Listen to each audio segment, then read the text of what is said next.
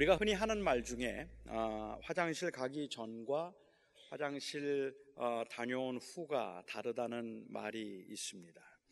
일반적으로 도움을 받기 전 모습과 그리고 도움을 받은 후에 그 여유로운 모습, 도움을 받기 전에 그 절박한 모습을 대조해서 한 말이지만 생리현상은 그만큼 사람을 절박하게 만들 수 있다는 사실을 전제로 해서 만들어진 이야기입니다.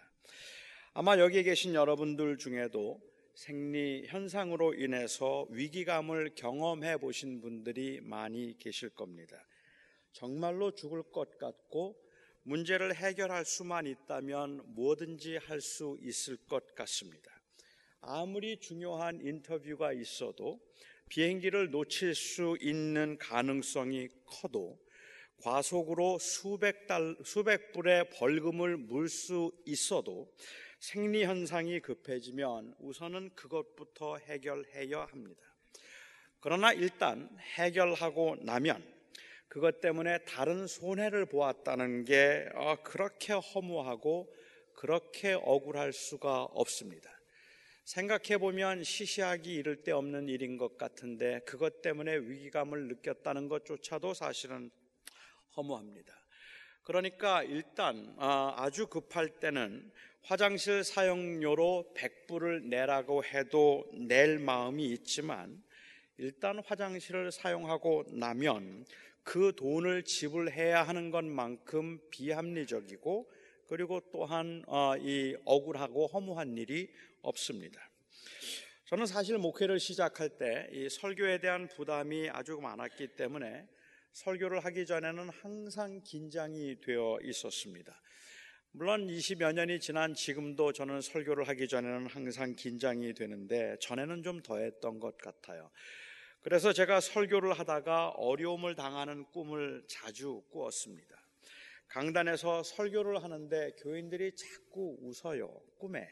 그래서 왜 그런가 했더니 제가 잠옷바지를 입고 서서 그 설교를 한 꿈을 꾼다든지 운전을 하고 교회 근처를 지나가는데 사람들이 많이 모여 있어서 도대체 오늘 무슨 날인데 교인들이 이렇게 많이 교회에 모여 있는가라고 봤더니 그날이 주일인데 저는 그날이 월요일인 줄 알아서 설교 준비 하나도 하지 못하고 아주 당황하다가 놀래서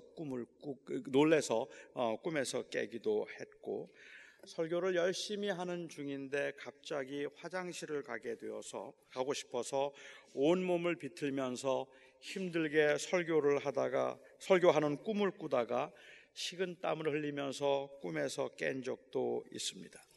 그래서 지금도 저는 설교를 하기 전에는 화장실을 다녀와야 하고 그리고 설교를 하기 전에는 식사를 하지 않거나 아니면 아주 소식을 하려고 합니다.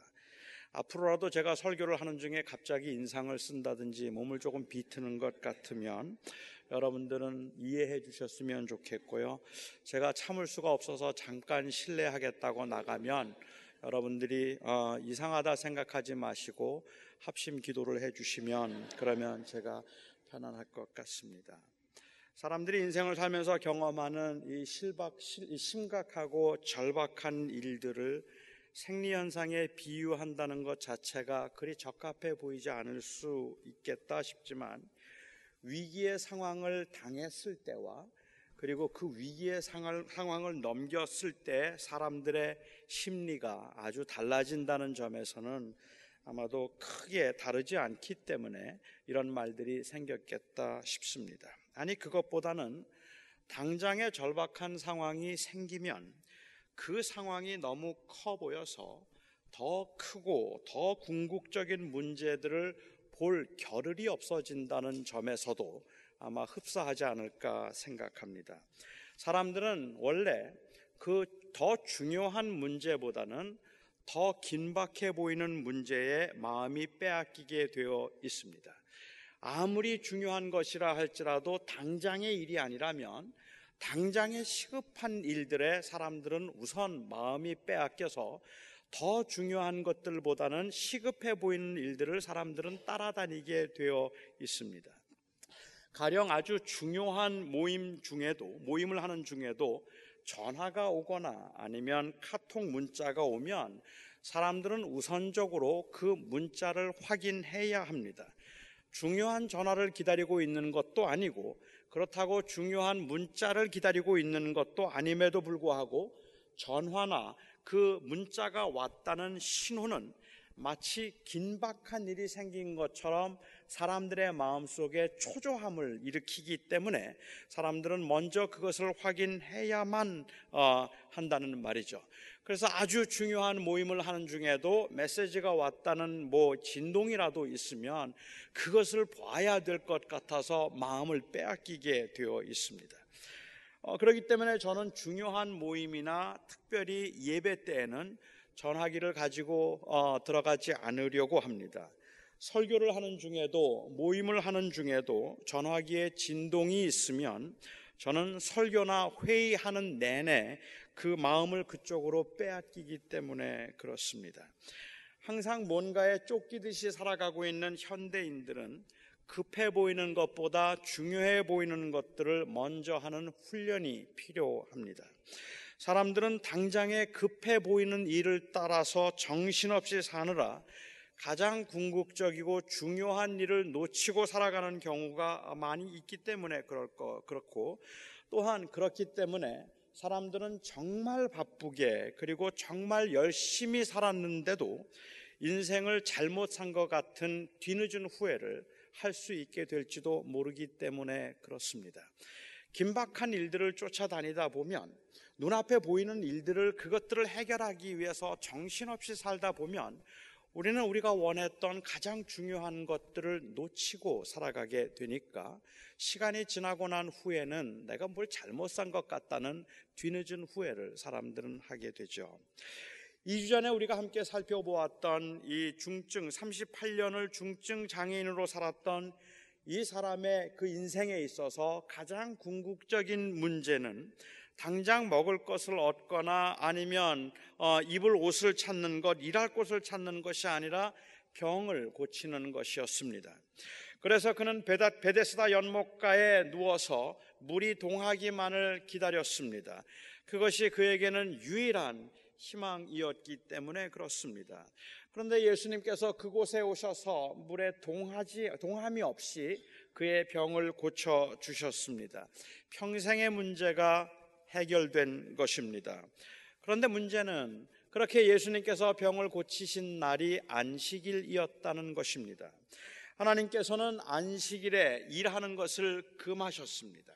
안식일에는 아무도 일하지 못하도록 하셨고 그 집의 남종과 여종까지도 일을 하지 못하게 하셨는데 하나님께서 안식일에 일을 하지 못하게 하신 의도는 이 땅에 살면서 소유와 물질을 주인 삼지 않고 하나님이 주인 되심을 고백하며 살도록 하기 위함이었고 소유가 아닌 하나님이 진정한 쉼과 안식을 줄 수 있다는 믿음으로 살도록 하기 위함이었습니다.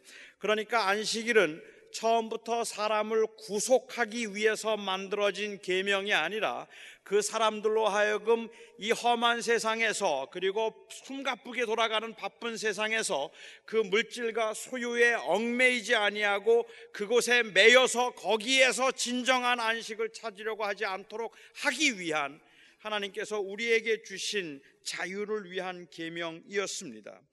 우리가 이 땅에서 사는 동안 살지만 영원한 하나님의 나라를 소망하며 그 안식을 우리가 바라보고 있다는 믿음의 고백을 과감하게 하루를 쉼으로 수입이 있는 날임에도 불구하고 우리가 잘 살 수 있음에도 불구하고 과감하게 하루를 쉼으로 우리가 하나님의 나라를 소망하며 그 나라의 안식을 바라보고 살고 있다는 것을 고백하기 위해서 붙들기 위해서 하나님께서는 안식일에 일을 하지 말라고 하셨습니다. 유대인들은 그런 하나님의 의도와는 상관없이 안식일에는 일을 하지 말아야 한다는 이 말씀을 문자적으로만 이해해서 안식일에 어떤 일을 하면 안 되는가에 더 집중하게 되었습니다. 어떤 일을 하면 안 되는가? 그래서 그들은 안식일에 하지 말아야 하는 일을 39개의 카테고리를 만들어서 그 39가지 종류의 일들을 하지 못하도록 했는데, 그 중에 하나가 안식일에는 거주지를 옮기면 안 되는 것이었습니다. 이사를 하면 안 된다는 말이고, 이사 비슷한 행동을 안식일날 해도 안 된다고 생각을 했다는 거죠. 그런데 오늘 본문의 주인공은 자기가 누워있던 자리를 들고 걸어 다녔기 때문에, 누워있던 자리를 들고 걸어간 것은 거류지를 옮긴 것과 같아서 안식일을 범하는 죄가 된 것입니다. 이 사람은 잘 몰랐어요. 하지만 예수님께서는 다분히 그 사람으로 하여금 이 안식일을 범하게 만드셨던 것 같아요. 보통 같으면 예수님께서 일어나 걸으라 라고 말씀을 하셨을 것 같은데, 오히려 예수님께서는 그냥 일어나 걸으라고 말씀하지 아니하시고 내 자리를 들고 일어나 내 자리를 들고 걸으라고 말씀을 하셨다는 말입니다. 그냥 보통 사람 같으면 일어나 걸으라 하면 자기가 누워있던 자리가 아무리 정든 자리라고 할지라도 그냥 그 자리를 내버려 두고 뛰어가게 되어 있잖아요. 누가 자기가 누웠던 자리를 들고 걸어가려고 하겠습니까? 그런데 예수님께서 그 사람에게 자리를 들고 일어나 걸으라고 말씀을 하신 것은 안식일을 범하라고 의도적으로 말씀하신 것 같다는 말입니다. 요한은 또한 이 사건을 기록하면서 일반적으로 평생을 38년 동안을 장애인으로 살았던 사람이 그가 일어나서 걸었다면 그날 그가 걷기도 하고 뛰기도 하며 하나님을 찬미하니 모든 사람들이 하나님께 영광을 돌렸더라고 기록을 하던가, 아니면 그가 일어나 걸으니 많은 사람들이 놀라서 놀라고 경악을 금치 못했다고 이야기를 하거나, 그가 너무 좋아서 펄펄 뛰었다라고 그렇게 기록을 할 것 같은데, 그가 어떤 반응을 보였는가에 대해서는 전혀 아무런 기록도 없이 그냥 그가 자리를 들고 걸어갔다고 그렇게 기록한 것을 보면 아마도 의도적으로 그로 하여금 안식일을 범하게 한 것 같아요. 안식일에 해서는 안 되는 일이었음에도 불구하고 다른 그 무엇보다 주님께서 진정한 치유와 쉼을 줄 수 있다는 것을 강조하기 위해서 자리를 들고 일어나 걸으라고 하셨습니다. 공관복음을 보면, 마가복음이나 누가복음을 보면 예수님께서 이 안식일에 병자를 고치신 것이 문제가 되었고, 안식일에 병자를 고치는 것은 과연 일을 하는 것인가 아닌가를 두고 랍비들 사이에서 심각한 논쟁이 있었습니다. 그런데 오늘 본문을 보면 문제는 안식일에 병을 고치는가 아닌가 하는 것이 아니라 안식일에 자리를 들고 갔다는 것이 문제였다는 것이죠. 그래서 안식일에 병을 고치시고 안식일에 자리를 들고 걸어간 것이, 그것이 안식일을 범한 죄가 되었습니다.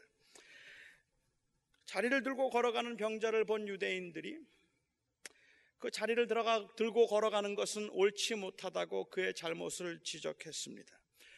저는 이 유대인들이 이 사람이 지금 어떤 처지에 있었는지를 알고 있었는지 잘 모르겠습니다. 하지만 안식일을 범했기 때문에 죽이려고 하지 않았고, 그리고 아주 심하게 책망을 하지 않아 보이는 것은 이 사람이 얼마나 중증 장애인이었는가 하는 것을 알았지 않았을까라는 생각이 들기도 해요. 아니면 나중에 알았을 거라고 생각할 수는 있습니다. 만일 알고 있었다면, 알게 되었다면, 38년 동안 자리에 있던 사람이, 누워있던 사람이 병이 나서 흥분을 감추지 못하고 그 자리를 들고 일어나 걸어가는 모습을 보면서 안식일에 자리를 들고 가는 것이 눈에 거슬려 할 수 있다는 것, 저는 그게 신기합니다. 그들은 한 사람의 인상에서 더할 수 없이 소중한 치유의 경험을 했다는 그 사실보다 안식일에 자리를 들고 걸어가고 있다는 그 사실이 마음에 걸렸습니다. 그래서 그들의 마음은 온통 거기에 빼앗겨 있었습니다. 무엇보다도 중요한 일이 벌어졌는데 그들은 그 중요한 일이 그 인생에 벌어져서 한 사람이 일어나서 걷고 있다는 사실보다 오히려 이 사람이 안식일인데 어떻게 자리를 들고 걸어가는가, 그 사람이 장애인이어도 상관없고 그 장애인이 병이 나도 상관이 없어요. 그 사람에게 얼마나 엄청난 사건이 벌어졌든지 상관이 없어요. 왜 안식일에 자리를 들고 걸어가는가 하는, 지금 당장 눈앞에 보이는 율법을 어긴 것처럼 보이는 그 긴박한 일이 알람이 울려서 그들은 그에게 벌어졌던 중요한 일을 볼 수 없었습니다. 그들이 볼 수 있었던 것은 당장 자리를 들고 걸어가고 있는 그 모습이 눈에 거슬렸다는 것, 그것밖에는 없었습니다. 우리의 주인공은 병이 낫기는 했지만 그 병을 고쳐주신 예수님이 누구인지는 몰랐습니다. 인생의 문제가 해결됨으로 말미암은 그 감동, 말할 수 없는 감격이 그에게 있었지만 그를 고쳐준 분이 누구인지 이름조차 몰랐습니다. 어쩌면 이름보다 그 정체가 좀 궁금했을런지도 몰라요. 도대체 누구이길래 내 병을 고쳐줄 수 있었을까 궁금했을 겁니다. 예수님께서는 그 사람의 병을 고쳐주신 후에 사람들이 그곳에 너무 많이 몰려드니까 주님께서는 그냥 자연스럽게 그 자리를 살짝 빠져나가셨습니다. 그러니까는 이 사람은 병이 낫고 충격과 감동 가운데 있기는 했지만 예수님과 대화조차 나눌 수가 없었고 예수님이 누구인지조차도 몰랐다는 말이죠. 저는 이 사건을 보면서 아쉬움이 좀 있습니다. 꽤 아쉬움이 좀 남았었어요.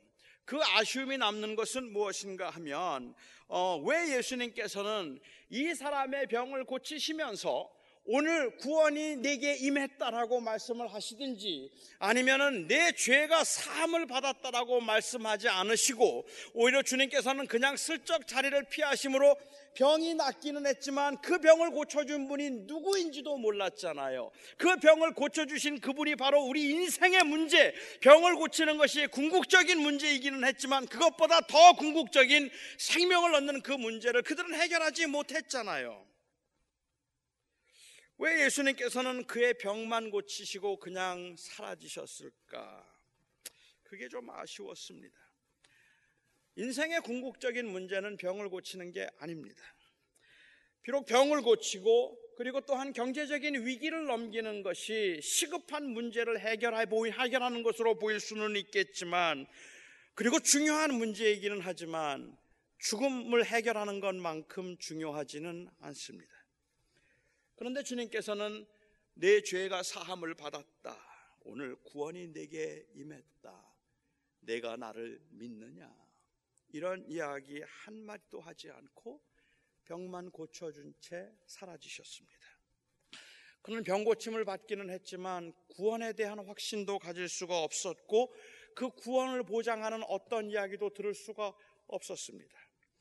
하지만 저의 기대를 저버리지 않고 우리 예수님께서는 역시 성전에 찾아오셔서 이 사람을 만나 주셨습니다. 그런데 이 사람을 만나서 주님께서 하신 말씀이 석연치가 않습니다. 주님께서는 내 병이 나았으니 더 심한 것이 생기지 않게 다시는 죄를 짓지 말라고 주님께서 말씀하셨습니다. 여러분, 이 말씀이 무슨 뜻일까요? 내 병이 나았으니 다시는 죄를 짓지 말라, 이 말씀이 무슨 말씀이겠습니까?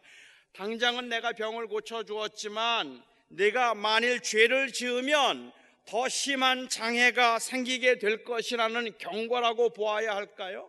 만일 주님께서 그런 경고로 말씀하셨다면 병고침이 그렇게 은혜로운 시간은 아닐 겁니다. 차라리 병자로 있는 게 낫지, 죄를 지을 수밖에 없는 인간의 입장에서는 그 죄를 지으면 더 심한 장애가 나온다는 게 어찌 은혜가 되겠느냐는 말입니다.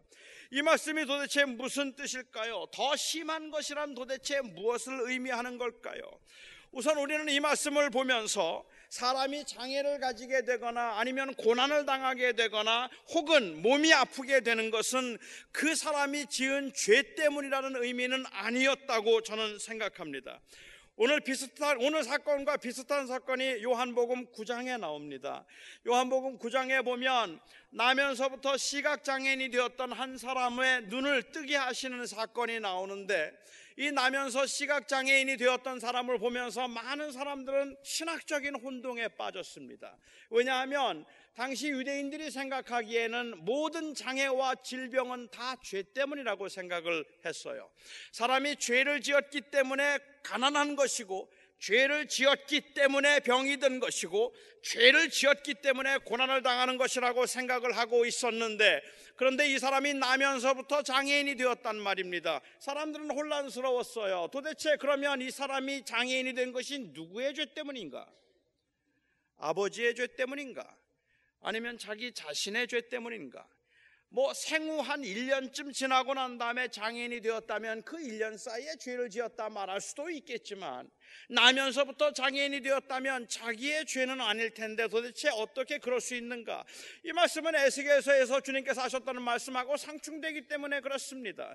에스겔서에서 말씀하시기를 아비가 포도를 먹음으로 자식이 이가 시다 하겠느냐? 아버지가 신 포도를 먹었는데 자식의 이가 시린 적이 있겠느냐? 아버지가 범죄했는데 아들에게 고난을 당하게 하시거나 아들이 그 죄값을 치르게 하시는 일이 있겠느냐? 없다는 말입니다. 그러니까는 아버지의 죄로 인하여서 자식이 고난을 당하는 일은 없는데 어찌하여 이 사람은 나면서부터 장애인이 되었습니까? 그게 그들이 가지고 있던 신학에서는 딜레마였어요. 나면서 장애인이 되었던 그를 보면서 제자들이 예수님께 물었습니다. 이 사람이 장애를 갖게 된 것은 자기의 죄 때문입니까? 아니면 부모의 죄 때문입니까? 그때 주님께서 말씀하시기를 부모의 죄도 아니고 자식의 죄도 아니고 하나님께서 영광을 받기 위해서 그 몸에 장애를 두신 것이라고 하는, 그 당시 사람들이 듣기에는 혁명적인 말씀을 하셨습니다. 그리고 그 말씀을 통해서 주님은 사람들이 당하는 고난은 죄 때문이 아니라고 말씀을 하셨습니다. 누가복음 13장에도 보면 실로암 망대가 무너져서 18명이 망대에 치여 죽게 되었는데 예수님께서는 말씀하시기를 그 죽은 사람들이 다른 사람들보다 더 죄가 많아서 그렇게 된 것이라고 생각하지 말라고 주님께서 말씀하신 적이 있습니다. 그러니까 고난을 당하는 것은, 고난당한 사람들은 죄가 더 많기 때문에 고난을 당하는 것은 아닙니다. 그렇다면 주님께서 말씀하신 더 심한 것이 생기지 않도록 너는 죄를 다시는 짓지 말라고 말씀하신 의도는 무엇일까요? 아마도 두 가지 해석이 가능할 것 같습니다.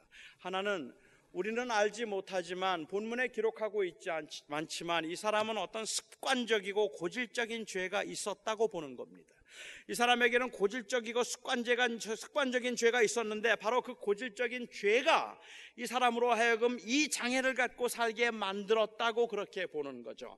그래서 주님께서는 이제 그 죄를 다시는 짓지 않아서 또 그런 더 중한 장애에 걸리거나 병이 들지 않도록 하라는 말씀이었다고 그렇게 보는 겁니다. 그리고 또 다른 하나의 해석이 있다면 죄를 짓지 말라고, 다시는 죄를 짓지 말라고 말씀하시고 더 심한 것이 생기지 않게 다시는 죄를 짓지 말라고 말씀하신 것은 요한복음 8장에서 간음하다 현장에서 잡힌 여인에게 주님께서 나도 너를 정죄하지 아니하노니 다시는 가서 죄를 짓지 말라고 말씀하신 것처럼 그의 죄를 용서하시고 그를 구원하기 위해서 죄를 회개하고 그리스도를 통해서 죄사함을 받으라는 의미라고 보는 것입니다. 이렇게 본다면 여기에 더 심한 것이란 비록 병이 나았지만 영혼이 구원을 받지 못하는 것, 그것이 바로 더 심한 것입니다. 저는 두 번째 해석에 더 마음이 끌립니다. 병고침을 받고 그리고 부자가 되어도 죄사함을 받고 생명을 소유하지 못한다면 그 인생은 불행합니다. 이 사람이 지금 38년간 그를 괴롭히던 그 장애의 문제가 해결되고 마치 이제는 천하를 소유한 것처럼 그렇게 기뻐하지만 그것은 그 인생의 궁극적인 문제의 해결은 아닙니다. 여러분 오해 마십시오. 이 사람이 뛸 듯이 기뻐하는 것은 당연한 일입니다. 이 사람이 뛸 듯이 기뻐하는 것은 정당한 일입니다. 마땅한 일입니다. 이 사람의 기쁨 앞에서 왜 안식일 날 자리를 들고 걸어가느냐고 따지는 것은 마치 대단한 정의를 말하고 있는 것 같지만 그건 무정한 일입니다. 우리가 그 사람의 치유 앞에서, 병고침을 받은 사람 앞에서 다 좋지만 그렇지만 당신이 영생을 얻었는가라고 묻는 그 말은 무정한 말일 수 있다고 저는 생각합니다. 인정합니다. 고난 가운데 있는 사람들이 그 고난의 문제를 해결했을 때 함께 기뻐하고 좋아하고 그리고 또한 축하해 주지는 못할 망정, 그 문제가 해결된 사람 앞에서 그렇지만 그게 인생의 궁극적인 문제를 해결한 건 아니지 않습니까? 라고 말하는 것이 너무 무정해 보인다는 것도 인정합니다. 다 인정하겠는데 그럼에도 불구하고 분명한 게 있습니다. 주님께서 그를 만나서 죄의 문제를 해결하시고 그리고 다시는 죄를 짓지 말라고 말씀하신 그 주님께서 주실 그 생명이 사실 그 어떤 것보다 훨씬 더 귀하다는 것, 그것은 부인할 수 없는 사실입니다. 이렇게 말하는 것이 무정해 보이기는 하지만, 야속해 보이기는 하지만, 그렇지만 그게 사실입니다. 38년 된 장애인이 일어나서 걸을 수 있었던 것이 엄청난 일임에는 틀림이 없지만, 우리의 죄를 용서하시고 하나님의 영원한 기업을 이어갈 상속자로 우리를 만드셨다는 이것은 여기에는 비교할 수 없는 그러한 것이라고 저는 생각합니다. 비록 그 문제의 해결이 아주 긴박해 보이고 그리고 또한 절실해 보였던 것은 사실이지만, 그 영혼의 구원만큼이나 중요한 문제는 아니었다는 말이죠. 몸이 아프고 경제가 어려우면 알람이 웁니다. 그래서 우리의 관심은 온통 거기에 빼앗길 수밖에 없습니다. 하지만 그럴 때일수록 우리 그리스도인들은 무엇이 더 중요한지, 무엇이 더 심한 것이었는지 우리는 잊지 말아야 합니다. 제가 왜 여러분들의 고난과 아픔을 모르겠습니까? 제가 왜 여러분들이 지금 당장 시급한 문제들이, 그 절실함과 절박함을 왜 모르겠습니까? 그런 문제들이 발생하고 나면 몸에 이상이 있다는 이야기를 듣거나, 아니면 갑자기 경기가 어려워지거나, 아니면 삶이 어려워지거나 힘든 일이 발생하게 되면 주변에서 여기저기 알람이 울기 시작하고 우리는 긴장하고 초조해지기 시작하고 우리의 마음은 온통 거기에 뺏겨서 그냥 그것이 전부인 것처럼 그렇게 살아갈 수밖에 없는 그 우리의 연약함을 우리가 왜 모르겠습니까? 하지만 우리가 잊지 말아야 되는 것은, 그게 시급하게 보이고 절박해 보이지만 그것보다 더 중요한 궁극적인 그 고백이 우리에게 있다는 것. 이것이, 저는 이것을 오늘 여러분과 함께 나누고 싶은 이야기입니다. 예수님께서는 그 사람의 병을 고쳐주실 뿐만 아니라 그를 만나서 다시는 죄를 짓지 말라고 말씀하셨습니다. 주님은 병을 고쳐주었던 사람을 이제 죄의 문제로 대면하셨던 겁니다. 재미있는 것은 이 사람이 주님을 만나고 난 다음에 유대인을 찾아갔다는 겁니다. 그리고는 유대인들에게 말했습니다. 나에게 자리를 들고 걸어가라 하신 이가 바로 예수였습니다. 이 부분도 이해하기가 쉽지 않습니다. 어떻게 이해하는가에 따라서 이 사람은 아주 배은망덕한 자가 될 수도 있고, 어떻게 이해하는가에 따라서 이 사람은 예수 그리스도의 그가 그에게 생명을 주셨다는 그러한 제자로서의 고백을 하고 있는 사람이 될 수도 있기 때문입니다. 어떤 사람들은 이렇게 말합니다. 이 고침을 받은 사람이 안식일을 어겼기 때문에 벌을 받을 수 있는 아주 위급한 상황에 처하게 되니까 자기는 모르는, 처음 보는 어떤 사람이 자기에게 자리를 들고 일어나 걸으라고 해서 자기는 시키는 대로 그냥 자리를 들고 일어나 걸었을 뿐이라고 발뺌을 했고, 그에게 그럼 누구냐라고 말했더니 나는 그 사람이 누군지 잘 모르겠습니다라고 그렇게 이야기를 했다가, 나중에 성전에서 예수님께서 바로 자기의 병을 고쳐주셨다는 것을 알고는 사람들에게 그것을, 유대인을 찾아가서 일러바침으로 나에게 자리를 들고 일어나서 걸으라고 한 사람이 바로 그 예수라는 사람이었습니다 라고 그렇게 말함으로 책임을 회피하려고 했다고 그렇게 보는 견해가 있습니다.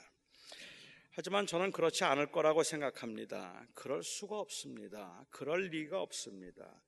예수님을 성전에서 다시 만났는데, 그때 예수님과 그가 나눈 대화가 단순히 그가 누구인가 하는 것을 알아내어서 유대인들에게 그를 알려주기 위해서 그냥 그런 정도의 대화는 아니었을 겁니다. 평생의 문제를 해결해 주시는 분을 만났는데 38년 동안 장애로 걷지도 일어나 앉지도 못했던 그를 다시 일어나게 만들었던 분을 만났는데 그냥 자기가 처한 또 다른 위기를 그 모면하기 위해서 예수의 정체가 누구인가 하는 것을 알아내려고 대화를 하지 않았을 겁니다. 아무리 병을 고쳐주었다고 하지만 다시는 죄를 짓지 말라고 하는 말씀에 마음이 상해서 유대인들을 찾아가서 예수라는 사람이 나에게 그런 명령을 했다고 일러 바치고 고발한 것 아니었을 겁니다. 만일 그랬다면 그는 정말 배은망덕한 자입니다. 저는 그렇게 생각하지 않습니다. 지금까지 우리가 살펴본 대로 요한복음이 예수님을 만난 사람들의 그 고백, 부족하고 미흡하지만 그럼에도 불구하고 진실했던 예수를 만난 사람들의 그 고백을 지속적으로 다루고 있다면 이 사람도 그 중에 하나일 겁니다. 제자들이 그랬고 니고데모가 그랬고 나다나엘이 그랬고 사마리아 여인이 그랬습니다. 그리고 오늘 이 사람이 유대인을 찾아가서 증언하고 있는 겁니다. 나를 고쳐준 이가 예수였습니다. 바로 이 고백 때문에 예수님은 유대인들에게 미움을 받게 되고 핍박을 받게 되지만 중요한 것은 그에게 그가 예수라는 그 고백이 있었다는 사실입니다. 정말로 감격스러운 만남이고 남은 생애를 다 바쳐도 아깝지 않을 만큼 감사한 만남이었을 겁니다. 누가 자기를 고쳐주었는지 알리고 싶었을 겁니다. 요한복음에서 우리가 계속해서 볼 수 있는 대로 여전히 모르는 게 많고 여전히 생각이 짧아서 그가 한 말들이 어떤 결과를 가져올지 판단할 능력조차 없었지만 그래도 예수를 만났던 사람들의 입술에 있었던 공통된 고백은 그가 바로 예수라 말입니다. 사마리아 여인이 했던 그 고백, 나다나엘과 니고데모가 했던 그 고백을 오늘 여기에 이 38년 중증 장애를 가지고 살았던 그러나 치유를 받은 사람이 오늘 하고 있는 고백이 바로 그가 예수라는 고백입니다. 저는 이번에도 선교지에서 여러 소수민족 지도자들을 만났습니다. 어떤 사람은 10시간을 버스를 타고 왔고 어떤 사람은 20시간을 버스를 타고 와서 제 강의를 들었습니다. 그들을 대하면서 제가 가슴이 벅찰 만큼 감동을 받았던 것은 솔직히 그들의 헌신도 아니고 그들의 지식도 아니었습니다.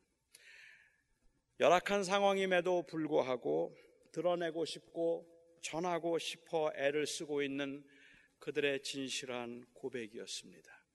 제가 강의를 하면서 우리가 예수 말고 누구를 의지하겠습니까? 라는 그 말을 하면 그 진심 어린 눈으로 아멘이라고 말하며 눈물이 맺은 그 눈으로 저를 바라보고 있는 그 모습이 저에게는 감동이었습니다. 얼마나 어려운지 모르겠지만 얼마나 힘들고 얼마나 열악한 환경인지 알 것 같은데 그렇게 열악하고 힘든 환경에 있으면서도 그들에게는 지금 시급한 문제들이 쌓여 있어서 그냥 돈 몇 불만 더 주어도 생활이 조금만 더 윤택해질 수 있을 것 같고 지금 하고 있는 목회를 그만두고 그냥 농사일 하면은 먹고 사는 건 문제가 없겠다 생각할 만큼 시급한 문제들이 그 질비에 있는 상황에서도 그들이 예수가 그가 바로 예수입니다라고 말을 하면 가슴이 뛰고 그리고 눈가에 눈물이 맺힐 수 있을 만큼 예수를 생명이라고 생각하고 있는 그 고백이 저에게는 더할 수 없는 위로였고 그리고 배움이었습니다. 나를 부르신 이가 예수라. 나를 구원하신 이가 예수라. 나를 고치시고 나를 살리신 이가 예수라.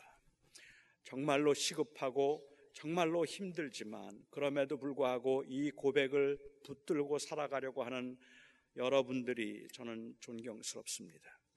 여러분들 중에 헌신을 많이 하거나 아니면 교회 헌금을 많이 하고 봉사를 많이 하는 것 그것도 저에게는 위로입니다. 그것도 저에게는 더할 수 없이 큰 도움이 되는 것은 분명한 사실입니다.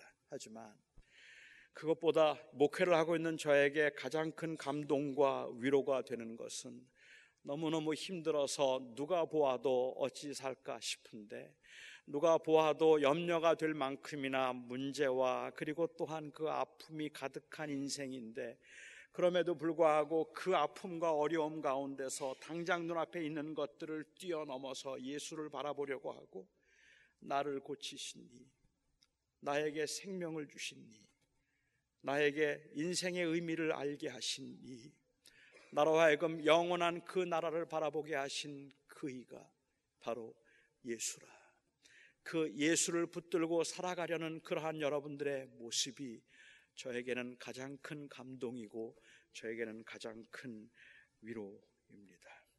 그들은 그 진실한 고백 때문에 고난의 길을 갈 수 있었고 복음의 인생을 헌신할 수 있었습니다. 사랑하는 성도 여러분, 한번 가만히 생각해 보시기 바랍니다. 일주일에 한번 여기에 모여서 우리가 뭘 하고 있는 겁니까? 우리는 왜 여기에 이렇게 모여 있는 겁니까? 단순한 사회활동도 아니고 여가 선용도 아니라면 무슨 의미 있는 거창한 사업을 하기 위해서거나 아니면 사람들에게 인정과 대접을 받기 위해서가 아니라면 도대체 교회의 궁극적인 목적은 무엇이며 예배의 궁극적인 본질은 무엇입니까? 그가 예수라, 그가 예수라는 고백의 확신이 아닙니까? 비록 피곤하고 힘든 인생의 여정이지만 눈앞에 있는 현실적인 문제들이 다 온전히 해결되는 것은 아니라서 여전히 갈급하지만, 그럼에도 불구하고 우리 모두가 분명히 말할 수 있는 나를 고치신 이는 예수라. 이 믿음의 확신이 저와 여러분을 이 자리에 있게 만드는 것 아닙니까? 가난과 질병으로 인한 고난보다, 실패와 배신으로 인한 절망보다 더 심한 것이 해결되었음을 확신하는 하나님의 사람들은 어떤 상황과 그리고 어떤 환경에서도 감히 고백하고 싶어하는 것이 있습니다. 나를 고치신 이는 예수라. 나를 살리신 이는 예수라. 이 고백이 살아있는 사람들이 바로 하나님의 제자들입니다. 알아요.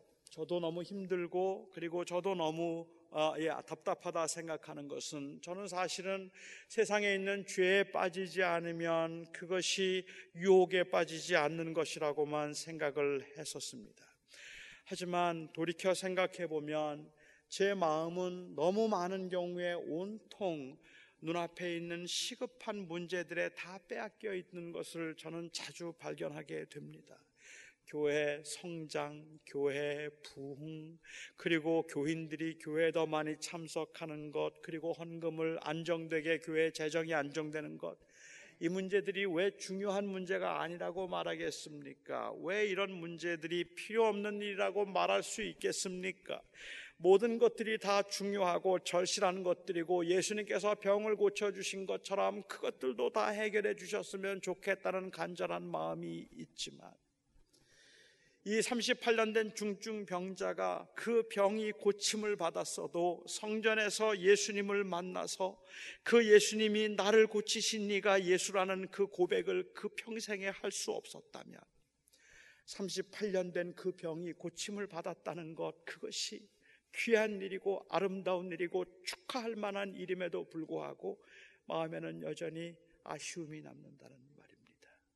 그런데 예수님께서 그를 찾아오셔서 그를 고치심으로 병을 고침받았다는 것보다 더할 수 없는 그 감동과 감격으로 나를 고치신 네가 바로 예수라 하는 이 고백을 그가 함으로 주의 제자가 될 수 있었음을 요한이 말하고 있다면, 이 세상에 이것보다 귀한 게 있겠는가 말입니다. 지금 당장은 눈앞에 있는 문제들이 온통 우리의 마음을 빼앗고 우리의 생각과 신경이 온통 당장의 시급한 문제에 쏠려 있지만, 우리가 이렇게 오늘 모여 있는 이유는, 우리가 이렇게 일주일에 한 번씩 모이는 이유는 시급해 보이는 것들이 아닌 궁극적인 것, 더 심한 것이 해결되었다는 사실에 주목하고 싶기 때문입니다. 우리가 오늘 이 자리에 이렇게 모여 있는 이유는 어쩔 수 없이 세상에 살면서 눈에 보이는 것들이 온통 우리의 마음을 다 사로잡으려고 하는 이 시대에 하나님 아닙니다. 이것들이 내 마음을 사로잡고 있기는 하지만 지금 당장은 죽을 것 같아서 못 견디겠지만 이것을 넘어 나의 문제를 해결하시고 나를 치유하시고 나를 회복하신 나의 주님을 보고 싶습니다. 내가 그 주님을 주목하고 싶습니다. 그리고 그 주님을 붙들고 일어나고 싶습니다. 이 고백을 하고 싶어서, 이 고백을 붙들고 싶어서 여러분들이 이 자리에 있는 거 아닙니까? 그리고 우리가 여기에 있는 것 아닙니까?